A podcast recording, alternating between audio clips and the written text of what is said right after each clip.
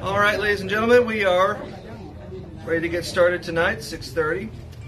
Open your Bibles, please, to Isaiah chapter 49. Isaiah 49. It is a dark and stormy night, so I'm sure our numbers are a little bit down, but we're glad that you're all here and got here safely. Isaiah 49 begins. Do you have something, Don? Oh. Um, Isaiah 49 begins uh, the start of a new section where Isaiah the writer starts focusing very intently and really zeroing in on the Messiah. Uh, he, the Messiah, whom we know as Jesus, has been talked about kind of in pieces here and there, sprinkled about, peppered about in references. Some, sometimes you get several verses of just a big chunk of a prophecy, like you get in chapter seven or in chapter nine or in chapter eleven. Um, sometimes just kind of a little sidebar kind of note, but you know, for the most part, the the emphasis of the text, especially since we started this second half in chapter forty has been on two of the three special servants that we've been talking about. One special servant is Judah. That's the servant of God who fell into sin and idolatry and was uh, is going to be, not yet has been in the time of Isaiah, but it's going to be put into Babylonian exile as a result of their sins. The second special servant is Cyrus. That is the Medo Persian ruler who will rise up, Cyrus the Great, who by conquering Babylon and through series of providential processes will allow the people to return home uh, wherein the third servant of God will take center stage, which is the Messiah. So, because of their sin, one servant goes into captivity, another servant brings them back home, and the third servant will save them from the sin that put them captivity that they came out of in the first place. So, it's a nice, big, neat, and tidy picture that Isaiah is painting, but he's painting it kind of one color at a time. Uh, so you focus a lot on Judah, and then we shift gears. We talk a lot about Cyrus. Then we're going to shift gears now, starting here in chapter 49, talking about the Messiah, and we'll talk about him really through chapter 54, 55, and then we kind of hit the final sprint to the end of the book. It is like super hot in here. I don't know if it's just me. No, so, it's hot. All right, there you go. Let's crank that baby down. All right, 49 verse 1. Listen, O isles, unto me, and hearken, ye people from afar. She's too cold, so she's leaving. The Lord, the Lord has called me from the womb, from the bowels of my mother has He made mention of my name. This chapter, like I said, focuses on Jesus. We're going to be talking about Jesus in a couple of different ways, and so we're going to have to make special mention as we go through this on the pronouns and on who's talking, on the prepositions. We need to know who is speaking to whom. Sometimes Isaiah will put himself in the shoes of the Messiah. That doesn't make him the Messiah. He's putting himself in the shoes of the Messiah. and will talk in the first person, but he's prophesying about the Messiah in a way like the psalmist does many times in the Psalms. In Psalm 22, it's a very messianic psalm. You can you can zoom in and say this is David talking about himself. Yes, but it's not all David talking about himself when his uh, when they pierced my hands and my feet, that's not David, his hands and his feet being pierced. That's him putting himself in the shoes of the Messiah through inspiration to prophesy, comparing his trial and tribulation with the, what the Savior will go through.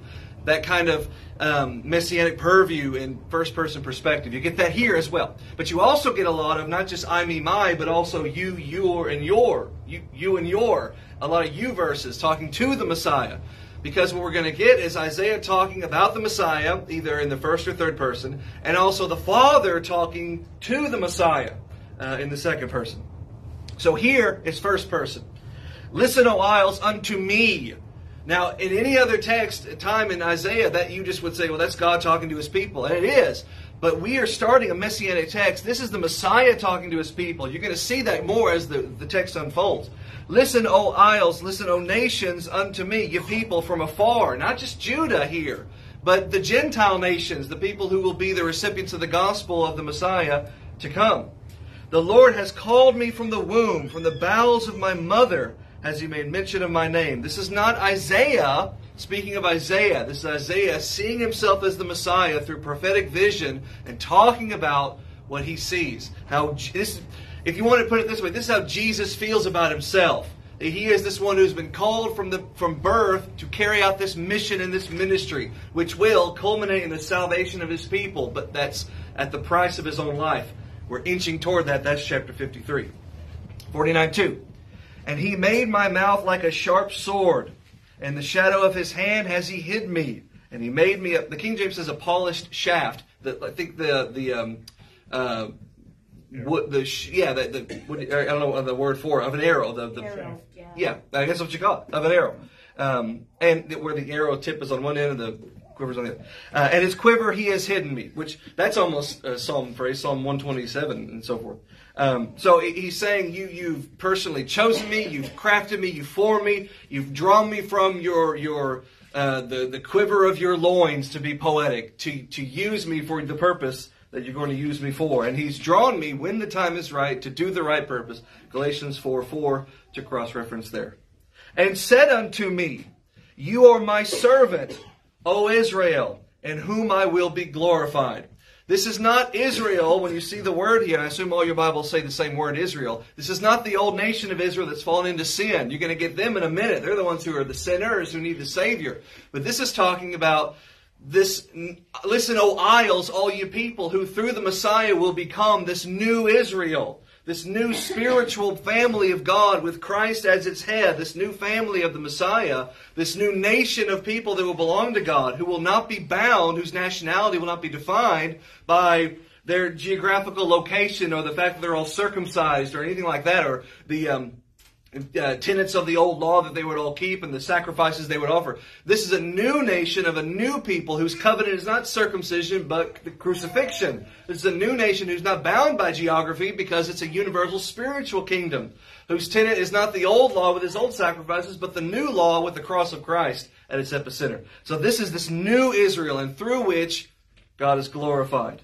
And God said to me, You are my servant, O Israel, in whom I, the Father, will be glorified. Again, we have to watch our pronouns here. Who's talking to whom?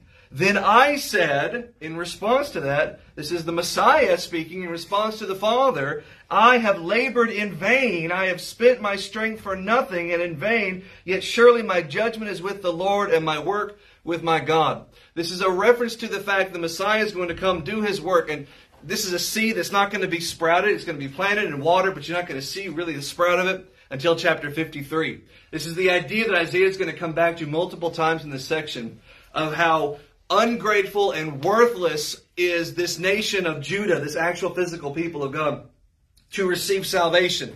To whom is the arm of the Lord revealed? That's how Isaiah 53 starts. To whom is God going to reveal his Savior? This worthless sheep that have gone astray people that didn't want anything to do with him, that rejected him, that cast him aside. It makes one, if you are a man, feel like I'm doing all this for people that don't want me. He came into his own, and his own what? That's the idea here. It's, it's not a literal, my work is actually for nothing statement. This is a human expression of what it feels like when you're rejected by your people. It feels like you've worked for nothing. That all your strength that you've given for someone else is for naught. Why? Because the people are a bunch of stinking sinners who don't want to receive it with joy and gladness. So yeah, cross-reference with John 1, 11 and 12. He came into his own, his own received him not. 49, 5. And now, says the Lord, that formed me from the womb to be a servant, to bring Jacob, now here's physical old Israel, to bring Jacob again to him, to the Lord, the Father. Though Israel be not gathered, yet shall I be glorious in the eyes of the Lord, and my God shall be my strength. Here I am coming for my people, coming to redeem my people and to save my people, and they don't want anything to do with me. But that doesn't make the mission of the Messiah a failure. It just means the Jews' perception of it is not going to come to fruition. What the Jews thought the Messiah would do, but how they thought this whole process would go is, all right, we did a couple of things we shouldn't have done. Fine, we'll admit it. Then God put us in captivity. I guess we deserve that. Reluctantly, he'll pull that out of him, that half-hearted confession. I guess we deserve to go into captivity. But then, then, now that we've paid our time, now that we've done our time, now we get the reward. We've, we've suffered. You're going to hear this almost verbatim in a few verses. We've suffered and suffered and suffered, so now we get the reward for suffering. You have not suffered because you've been doing good and the devil's after you. You're suffering because you got a spanking. You don't get to rub your butt and say, well, that really hurt, Dad, but now I get the, the ice cream, right, as a re- reward for, for my spanking, right? No! Don't do that again, is your reward for, for the spanking. You don't get a, a treat after you get a spanking, unless you're not supposed to. That's just divine parenting here. You did bad, so you got the spanking. But their attitude is, I did bad, I got the spanking, now I get the Messiah, and everything's great, and we get to be this Judean empire is reestablished and the kingdom is reborn on earth and everything is great and everyone looks up to us. And that is not how it's going to go. What's actually going to happen is you're going to come out of captivity. You're going to have you know a few hundred years of, of topsy turviness. Then the Messiah is going to come. You're going to hate him. You're going to kill him. He's going to rise again, establish a new covenant for a new nation of people. Only some of you are even going to receive him in the first place. The rest are going to completely reject him and keep looking for a Messiah that's not coming because you've already got the one. You only get the one. That's how it's actually going to go. You, your part to play in this is going to be the ones who hated him and killed him. You're not the heroes of the story. He's the hero of the story in spite of you. But through that, those who do receive him can be made glorious and can make God glorious. They make the Messiah glorious. In his sight, we can all share in that divine glory. Verse 6. And he said, It is a light thing. I'm going to read the King James and I want to get some different translations here. Verse 6. And he said, It is a light thing that you should be my servant to raise up the tribes of Jacob and to restore the preserved of Israel. I will also give thee for a light to the Gentiles, that you may be the salvation unto the end of the earth. Beginning of verse 6, does everybody's Bible say it is a light thing? Or does anybody? Two. Too light, a small, small. We understand we're not talking about illumination light, we're talking about weight here. It is a minor thing. All right. Well, what is a minor thing? Look carefully at the text. The minor thing is not the coming of Jesus. Although anything that's within the plan of God, if God can conceive it, then God can do it, then it's a minor thing to God. There, there is no degrees of how strong or how hard something is for God. But that's not the idea here. Keep reading. It is a light thing that you should be my servant. That's not it. To raise up the tribes of Jacob and restore Israel. It would be only half the job. It would be only a half-hearted measure. It would only go so far if the Messiah came and only saved physical Israel. If that's all who got to enjoy the blessings of salvation, that would only kind of just do half the job, and not even half. Think about the, the percentage of people who are Gentiles versus Jew, Jew versus non Jew. You have this tiny little tribe of people, I guess 12 tribes of people, who are the descendants of Abraham, Isaac, and Jacob, and there's them, and then there's literally everybody else. That's all a Gentile is, just anyone who's not a descendant of Abraham, Isaac, and Jacob. It's a humongous disparity of people. If Jesus, the Messiah, who here, this person we're talking about, if he only came just to save that little bitty group of people, that would be too light a thing for God, who is capable of so much more salvation. He can do so much more. He can save so many more. So he's not going to limit himself to just saving one little nation of physical people. It's too light a thing to just to be the servant of God to raise up the tribes of Jacob and to restore the preserved of Israel. I will also, let's add to that. This is too light. I can carry more. Here's some more. I will also give you to be a light. Your Bible say light, middle of the verse? Mm-hmm. Illumination. I'll give you to be this torch. In a minute, we're going to get a a word um, the King James will call it a, an ensign, a beacon, a banner, uh, a rallying point. Same idea. I will give you to be a light for whom? What does it say? The nations the nations. My Bible says the Gentiles, but that's, that's the idea. Not just to Israel, not just to, mine says the tribes of Jacob and the preserved of Israel. Uh, uh, it's not enough, God says, just to bring my people out of exile, the preserved, that, I, that were, stayed there and, and survived in Babylon, just to bring them out and just save them, when there's a whole other world out there. I'm going to add to that by making the Messiah this light, this beacon that will draw like moths to a flame the whole world. Now, literally, the whole world will not be saved, but literally, the whole world could be saved and can be saved, those who want to be saved through the Messiah. And that's something the Jews, as we're going to go through this, are not going to be able to accept because they want it. Just this is our Messiah. This is our descendant of David. We're the special chosen ones, so we should get this. And when they realize through the prophecy here that it's not just for them, they're going to have a hard time accepting it, and they're going to turn their anger onto God. But that's chapter 50. So 49. I'm going to make you this light to the Gentiles, so that you may be my salvation unto the, what's it say? As far as the eye can go. 49 7. Thus says the Lord, the Redeemer of Israel, and his Holy One, to him whom man despises, to him whom the nation abhors, to a servant of rulers, kings shall see and arise, and princes shall also worship, because of the Lord that is faithful, and of the Holy One of Israel, he shall choose thee look at this. There's only two parts to this very lengthy verse. And the first part is like 75% of it. And at the tail end, it shifts gears a little bit. The first part of it is this, is this big, long, running description after description of the Messiah. But Isaiah the writer uses certain phrases that he had repeatedly in the past of his book used to describe just God, who we might think of as the first person or the Father or Jehovah or something like that. But he now is specifically applying them to the Messiah to come. So he says, Thus says the Lord. Well, we hear that from Isaiah all the time. The Redeemer of Israel, the Holy One. That's Isaiah's favorite phrase for God, the Holy One of Israel. So he keeps reading. Who are we talking about? We talking about Jehovah? We talking about the Father? Thus says the Lord, the Redeemer, the Holy One, the one that man despises, the one whom the nation abhors, a servant of rulers. Kings shall see and arise, princes shall worship. These are Gentile kings and princes shall worship. Who are we talking about? The Messiah here. But he takes those words and phrases that his readers for 48 chapters so far have already associated in Isaiah's writing to be God. And he says that's who your Messiah is. Now, later, when Jesus comes onto the scene and he says, in not so many words and sometimes in so many words, I am God, they're going to say, that's blasphemy. You're not God. But Isaiah said it first. And Of course, Jesus told him to say that. He inspired him. But that's the idea. This is Isaiah telling you your Messiah is not just going to be some next David. He's not just going to be some new Solomon. He's not just going to be some king. He's going to be divine. He's going to be God. He already hinted at that, if not more than hinted, in chapter 7, in chapter 9, that he's going to be of God. He's going to be God in the flesh, Emmanuel. Well, this is the same idea in 49 7. He is the Lord, the Messiah is. He's the Redeemer of Israel. He's the Holy One of Israel. He's this one who is despised, abhorred, a servant, whom kings worship and princes worship because of the Lord that is faithful and the Holy One of Israel. That's the Father. That's who we typically hear Isaiah talking about. He shall choose thee. Verse 8. Thus says the Lord In an acceptable time have I heard thee. In the day of salvation have I helped thee, and I will preserve thee, and give thee for a covenant of the people to establish the earth and to cause to inherit to inherit cause sorry and establish the earth to cause to inherit the desolate heritage. Sometimes the King James gets a little funky. Somebody else, please read verse eight.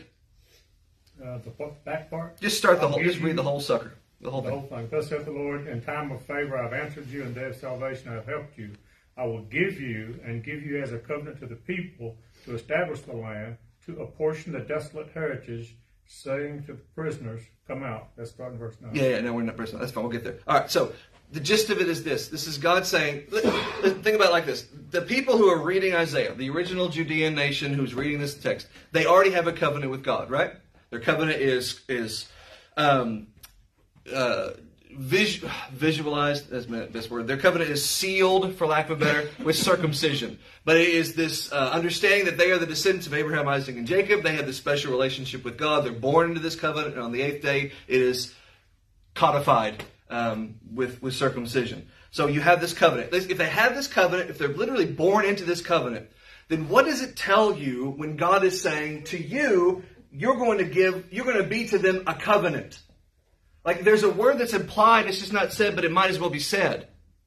It is a new covenant. You already have a covenant. So to tell him, here's something that's going to happen, you're going to be a covenant to them, the implication is uh, there's going to be a new covenant you're going to be. You're going to introduce a new agreement to them. And prophet after prophet after prophet allude to this idea that the Jews just completely read right over, did not even appreciate or notice it all. Jeremiah flat out says, He's going to bring a new covenant. I'm going to give you a new covenant. And he even tells you why. Because you broke my first one. You couldn't keep it. Because attached to that covenant were commandments to how to live faithful and be righteous, and you couldn't keep them.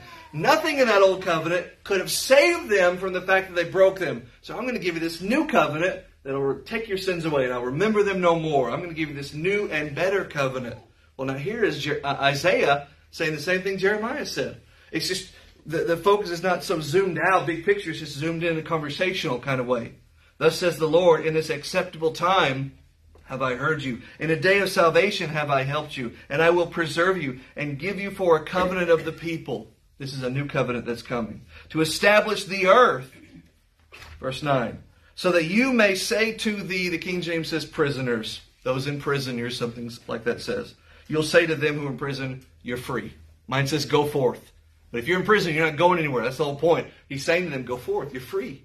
He, he's not freeing people from actual bondage uh, uh, of a physical kind. He's freeing people from shackles of sin. And this is what Jesus alludes to. This this is what um, oh um, uh, Peter alludes to in 1 Peter 3 when he freed people from bondage and, and, and uh, saved people in the same way that Noah did and so forth. Same idea. Say to those who are shackled, be free. To those who are in darkness, my Bible says, show yourselves. Step into the light. Be, in, be enlightened. Be illuminated. You don't have to be in the darkness of sin anymore. They shall feed in the ways, and their pastures shall be in the high places. Ways, roads, pastures, high places. You'll be sheep that get to graze without fear or worry of any sort. Verse 10, that same idea continues. They shall not hunger nor thirst, neither shall neither shall the heat nor the sun smite them, for he that has mercy on them shall lead them. Even by springs of water shall he guide them. Now, if you talk to just uh, you know your regular Israelite or somebody who, maybe who really knows his psalms and he appreciates the the very countrified poetry of the psalms, which they are sometimes like that, and you talk to them, and you say, "Who is who is the one?" Who shelters you? Who is the one who gives you shade from the heat? Who's the one that gives you pastures in which to graze? like like a shepherd does to a sheep, and they're going to immediately catch the drift. They're going to know, well, the Lord is my shepherd. That, that, that's why I don't have to worry about anything. That's why I don't want because the Lord takes care of me. Psalm twenty three one. So here, take that idea and let's just zoom in a little bit more and see who that shepherd is. Without being so broad as to say, God, okay, but what does that look like? How is God my shepherd? God is my shepherd. God leads, God protects, God shelters, because He is going to come down to be one of me to show me how to live and to guide me and protect me. So those who follow him will not hunger, will not thirst, they will not be scorched by the sun because he'll give them shade. But he that has mercy on them, who is it, Jew? I'm talking to you. Who is it that has mercy on you? You say, It is God who gives mercy on me. Your Messiah is God.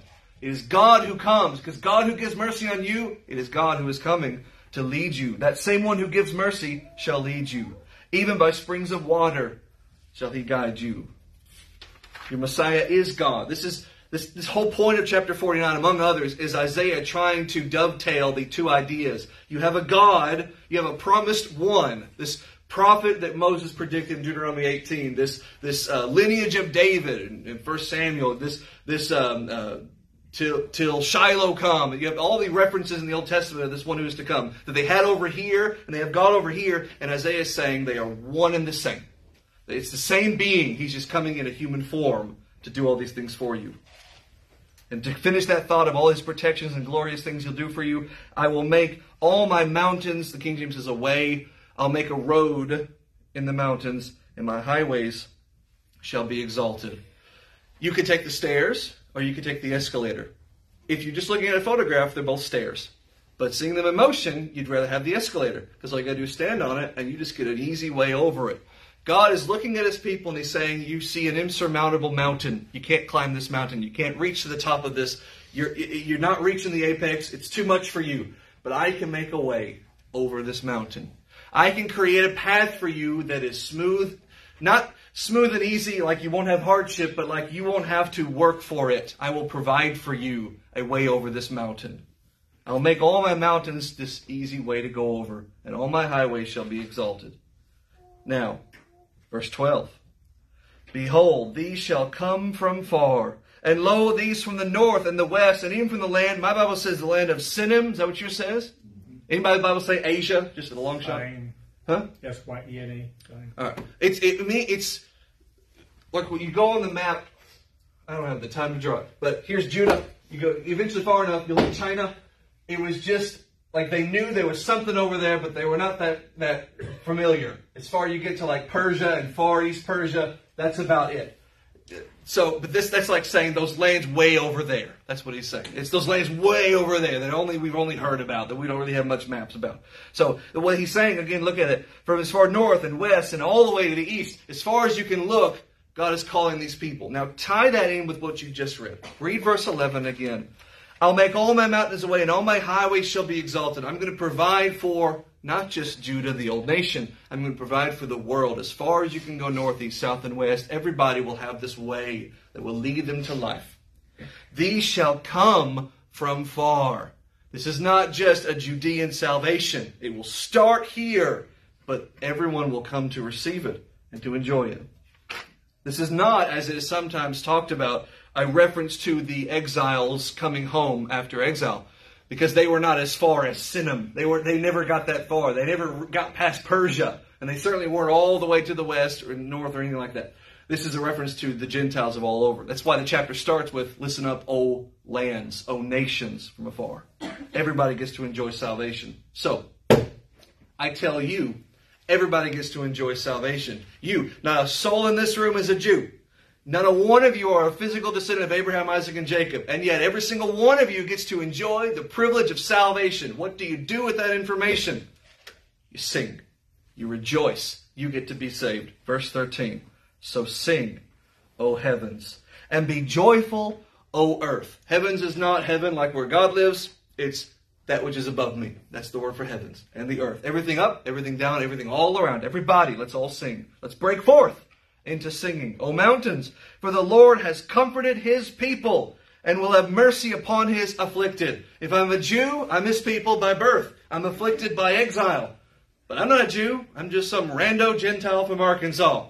And yet, I get to enjoy salvation. I get to sing and be happy as well. I get to sing with them. I get to have my own comfort, my own uh, hardships comforted. 14. But Zion said, Hold on. What is this guy over here from Arkansas doing singing? I am I have been forsaken. Why is God allowing this Gentile to sing him to him for his salvation? Why is he getting salvation? I've been forsaken. I've been rejected by God. He doesn't love me anymore. I, it used to be just me and him. Funny, that's the attitude. When they were the ones who made it, me and him and all these other idols.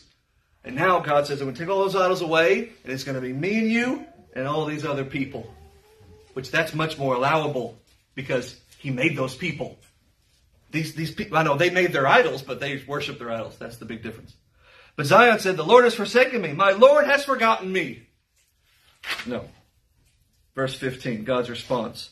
Can a woman forget her sucking child, that she should not have compassion on the son of her womb? Yea, they may forget, but I will not forget you. Yep, you're, can I, can I, uh, listen, obviously we're talking ideal situations. There are circumstances where a mother abandons her child, but generally speaking, ideally, there's something within the fabric of a mother. When a mother hears her baby crying, she yearns to connect with her baby again. Can a, can a mother just switch that off? No. Why? Because that child is hers. A mother can hear another baby cry and think, I'm glad that's not my baby. Not the same thought. But when it's your baby crying, even if all you hear is just the cry, you know your baby's cry, and you yearn to get with your baby. Am I wrong? Am I wrong, Sarah? When your baby cries, do you not want to be with your baby? Mm-hmm. Yeah. Can a woman forget her sucking child? No. That she should not have compassion on the son of her womb? No. But what happens when your child grows up and becomes a teenager and a turd and says, I don't love you anymore, and all those things that they don't mean, and it's a phase, usually, that happens, but not from a parent to a child. Again, that's the ideal situation. There are always there are always parents who fail to live up to the standard, but generally speaking, no, that's not how it works. And God is saying, "I am your parent. You forgot me. You abandoned me." What were the words they used in verse 14? Forsaken and forgotten. You turned to other gods. I didn't turn to even if God had before this Messiah came turned turned to other nations, He made those nations. He, they were supposed to be worshiping him originally in the beginning from evermore. They, they were worshiping other idols. So how is it somehow bad for God, even if he wanted you to turn to these other nations and say, worship me too? That's his prerogative. He made them.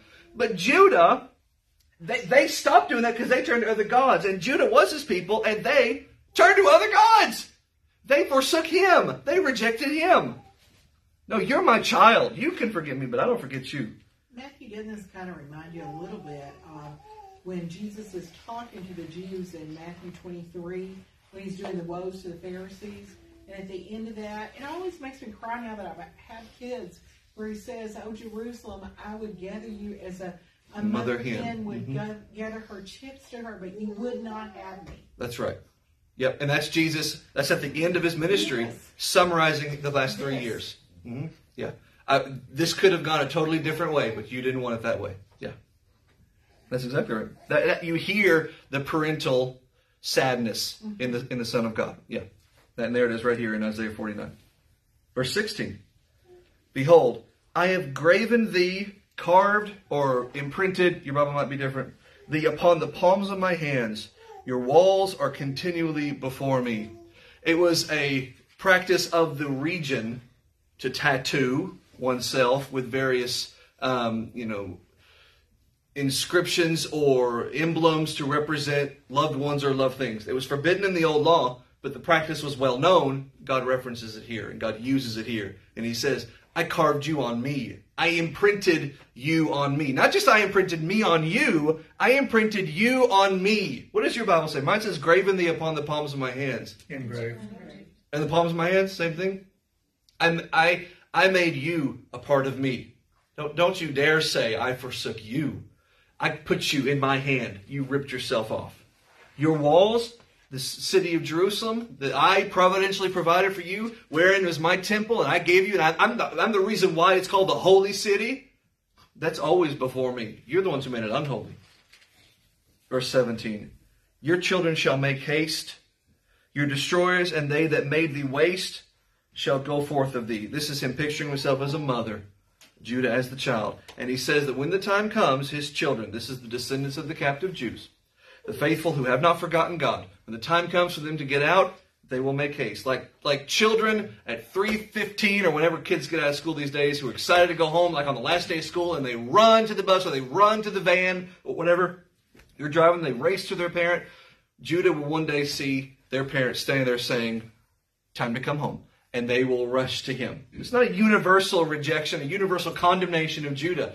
The just shall live by his faith, Habakkuk 2. That's the just of those who go into exile. Some of whom will not be faithful, but the just, those who are faithful, who, who stay close to God in the midst of their Babylonian trial, will live. And they will live because they have faith in God. Verse 18. Lift up your eyes round about and behold. All these gather themselves together and come to thee. As I live, says the Lord. That's whenever God says that, he's making an oath against himself. What, what else is he going to swear against? In other words, if this doesn't come to pass, then I'm not God. So it's going to come to pass. As I live, says the Lord, you shall surely clothe thee with them all as with an ornament, and bind them on thee as a bride does. This is God seeing the gathering of the world, all the Gentile nations and the Israelite nation, all of them coming together into one big happy family. And it is one big happy family. It's just those who are on the outside of it who think the family should be theirs, they're the ones who are angry. But the family is, is happy. It's one and it's big. I mean, it's not as big as the whole world, but it's full of Jew and Gentile. Jews who believe the Messiah, who obey the Messiah, Gentiles who believe the Messiah and obey the Messiah. And then on the outside of that, a bunch of angry Jews who think it should be just them and no one else, and they don't like it, and they're stubborn and they're angry and they think it's all God's fault. They're over there. But those who want it, they will they will embrace and they will hold on to them. And they will bring them in like, like it's a marriage. Verse 19. For your waste and your desolate places, and the land of your destruction shall even now be too narrow by reason of the inhabitants, and they that swallow thee up shall be far away. Zion is about to be too narrow a place to hold all of God's people. The, the place where God's people said, This is the home of God's people, is about to be uh, too, too small for the two of them, Judah and Gentiles. So the kingdom is going to have to spread globally. Zion is right now this physical place, and it's also described as a spiritual relationship occupied solely by the Jews, but it's soon to be a spiritual relationship that's home to Jew and Gentile. And you can't keep them all in one little city. Verse 20. The children which you shall have after you have lost the other shall say again in your ears, The place is too, the King James is straight, narrow, constricted, restricted for me. Give place to me that I may dwell. God has prepared his people for the fact that when they return from captivity, they will be much smaller in size than when they were going in. The northern and southern kingdoms destroyed by Syria, consumed by Babylon, uh, rotting away in exile in there, and then Persia will take over, and then they'll be brought back home a diminished, in terms of number, race. From God's perspective, they'll be lean, mean, and spiritually fit, but from the numerical sense, they'll be a diminished people. The day is coming when a new people will join them. They're going to go in a people this big, bloated and fat with sin. They're going to go into Babylon. They're going to come out of Babylon from this down to this. They're going to go in humongous, a watermelon, they're going to come out of a lima bean. And God says, look how small you are, but look how big Judah is. It can hold all these people. Well, I, have, I drew this too big. I ruined my illustration. But I've got a whole world of Gentiles. And they're going to come in, and Judah's going to be too small to fit all of these people. I've got all of you, and I got all these Gentiles I'm going to bring in too. They're all going to get to be saved. And just can't hold them all in Jerusalem. The whole world is going to get opened to salvation. This place is too narrow for me. 21. Then shall you, this is, this is the sad part. This is what they're going to do. Those who don't like the fact that Gentiles are coming in. That's the mindset when you read verse 21. Then shall you say in your heart, who has begotten these people? Is that, is that what your Bible says? Uh, you may not say begotten. What's your say? Born. Huh? Begotten. It says born? Yeah. Who was born me these? Who, yeah. Who has born me these? We're the children of Abraham, Isaac, and Jacob. Whose children are these? This is God saying, we got some new people going to be living with us now. We got some new family. We've adopted the world. They're going to come in now. They're going to be saved too. And Judah, this in their twisted mind, this purified, covenant formed, little isolated nation separate from the world, they're going to see all these new people coming in, living in their house. They're going to say, well, whose children are these? Because we're the children of Abraham, Isaac, and Jacob. Who's begotten these? I've lost my children. Look how much smaller I am. I've lost my children and I'm desolate. I'm a captive. I'm removed to and fro. And who, where'd these guys come from? These Gentiles. Who, who brought them here? Who invited them to my family? Who brought them up? I was left alone. Where have they been? I've been suffering and toiling away in captivity. Where were they when I was in Babylon? Hold on just a second.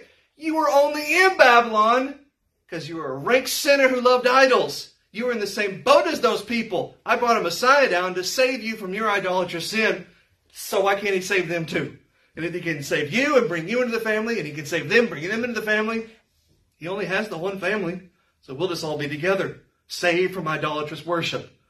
So the attitude of the Jews is, I was over here suffering and toiling away in Babylon. I should be able to come back home and have a good house prepared for me with all these nasty Gentiles eating their pork all the time, ruining everything.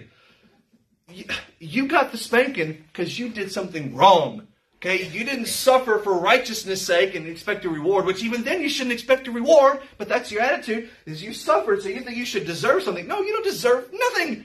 You suffered. Now your suffering's over. You say, where have they been? Just toiling away in sin, same as you, except just not in Babylon. Thus says the Lord God, verse 22. Behold, I am going to lift up my hands to the Gentiles and set up my, King James says, standard, my banner waving for them to see and come near. And they shall bring their sons in their arms, and their daughters shall be carried upon their shoulders. I am inviting the whole world to come be saved by the Messiah. Ah, ah. So adorable. 23. You want it, just me, just keep it me, just keep it small, keep it simple. And God says, no, I'm, I'm waving a huge flag, and I'm letting everybody know here's where salvation is. Find me, sinners, and be saved.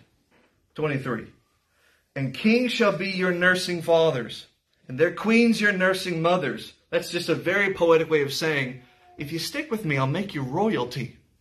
Because you won't just be children of Abraham, Isaac, and Jacob. You'll be children of God, the King, through Christ, Galatians 3. You, will have, in a metaphorical, romantic, poetic kind of sense, you'll have kings and queens doing your dishes. You'll be royalty of royalty, because you'll be the servants of the King of Kings.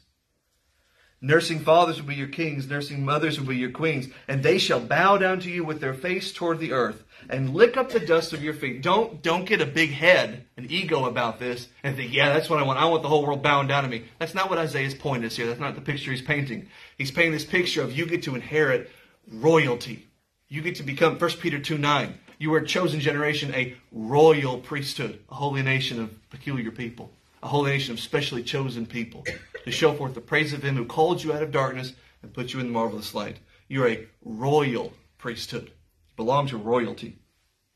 Middle of verse 23. And they shall know that I am the Lord, for they shall not be ashamed that wait for me. I have a plan. It will come to fruition. And if you stick with me, you'll be rewarded. How much so? Well, how much more can I phrase it than to say kings? The very ones who are enslaving you in Babylon, kings will be licking the dust off your boots. The metaphorical picture simply being, I will elevate you far beyond your slave status. 24. Shall the prey be taken from the mighty, or the lawful captive delivered? This is Judah's response to God. You're going to pull us out of captivity? We're legally in captivity. What gives you the right to do that? What is the legal procedure you're going to follow, Lord? I got five minutes. But you're going to follow, Lord, to pull this off. Never mind the fact that they're only in captivity because God put them there. So if He can put them in, He can bring them out. But thus says the Lord, verse 25, even the captives of the mighty shall be taken away. We're enslaved to these people. How are you going to get us out? I'll tell you how. I'm going to take your captors and make them captives. Captives. I'm going to take your slave masters and make them slaves. What happened to Babylon, who enslaved Judah? They became slaves to Persia. That's how God worked it out. And the prey of the terrible shall be delivered. That's you. For I will contend with him that contends with you, and I will save your children. Throughout this book, he's promised one way or another, I'm going to put you in exile. I'm going to put you in Babylon. And every, um, not every time, whenever he makes that promise, he frequently follows it up by saying, but don't worry, I'll take care of them too. It's this running theme with God. He just happens to be this God of supreme justice. And so Judah sins, justice demands Judah be punished. They'll be punished by a nation who also sins, so justice demands they be punished. And their punishment will result in them getting out of their punishment. It just, you'll do the time and then you'll get out. How? Because I'm going to punish your punishers. And I'm going to punish them too. And eventually, I'm going to bring a Savior down who'll save you all from the punishment that I'm going to give you. 26. And I will feed them that oppress you with their own flesh. What's your Bible say? Is it as graphic as it is in mine? Make your oppressors eat their own flesh. It's pretty graphic, but Isaiah gets that way sometime.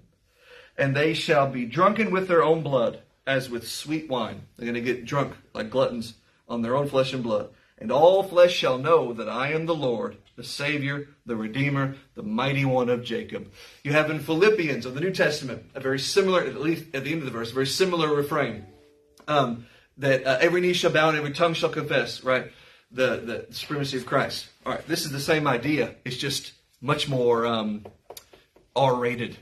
It's, it's, it's a, the idea is the supremacy of the King of God, the King of Heaven, I should say, is going to be so understood that no one will be able to deny it. You can lie to yourself, you can keep denying it if you want, but it's undeniable to any honest person. You can phrase it one way. You can say, everyone will see it, and those who choose to submit will bend the knee. Every knee should bow. Not necessarily that they will. Every knee should bow, and every tongue should confess. Or you can phrase it like this, and you can say, challenge me and see for yourself. I'll make you eat your own flesh and drink your own blood. That's just, that's just what God says. That's pretty hardcore, but that's how he gets sometimes. You should read Ezekiel. It's even harder and more core. So all flesh will know that the Savior of Judah, the Redeemer of Israel, and the Mighty One of Jacob has a plan, and that plan is the Messiah. Only kind of talked about abstractly here in kind of a back and forth conversation. I'm, you're going to do this, and I'm going to do this, back and forth in the beginning of this chapter. But as we move into the next chapter, which we're not going to do right now because he's about to ring the bell, um, God's going to continue this idea that we started at the end of the last chapter, chapter 50, which is um, you abandon us. You bring in the Gentiles because you're done with us. You don't want anything to do with us. And God's going to say, between the two of us, who kicked whom out of the house? Between the two of us, who said, i want the marriage to be over? I didn't divorce you. You put yourselves away. That's chapter 50. But despite what you did to me, I'm taking the steps to save you. That's the magnanimity of God. That's the remarkable, amazing grace here. It's God emphasizing on the one hand, this is all your fault. Sometimes it just is all your fault. I know when we argue with our spouses, we have to come up with some way it's also somehow our fault. When sometimes we argue it is entirely their fault. Sometimes that happens. It's entirely your fault, but that never works. You have to think of something I did where I can say, and I should have done this, and that levels the playing field, and then you can move on. But with God, it's all your fault. You deserve all of this, and yet I, in my magnanimity, am going to save you anyway. We're building to that. It's chapter 54, not 53. chapter 54. Let's sing for our salvation. The way we get that is chapter 53, because we're going to kill him, the Savior. We're building to that. So next is chapter 50. I didn't put you away, you put me away. We'll get there next. Thanks you all very much. And while I've got you on the phone, if you want to subscribe, you can do so by going to anchor.fm slash Matthew Martin 414 I've got uh, free audio files here and there that I'll release every now and then, but for the most part, I put everything behind a massive, giant paywall where you have to pay upwards of I think it's 99 cents a month. So if you can if you can manage that a dollar a month, that's you know it's not easy, but if you want to whip out a buck, then you get hundreds of audio files of all of my sermons and classes and devotionals. So it's uh, anchor a n c h o r dot fm slash Matthew M A T T H E W dash Martin four one four and hit subscribe for a buck and you get all my hundreds and hundreds of audio files. All right. Thank you.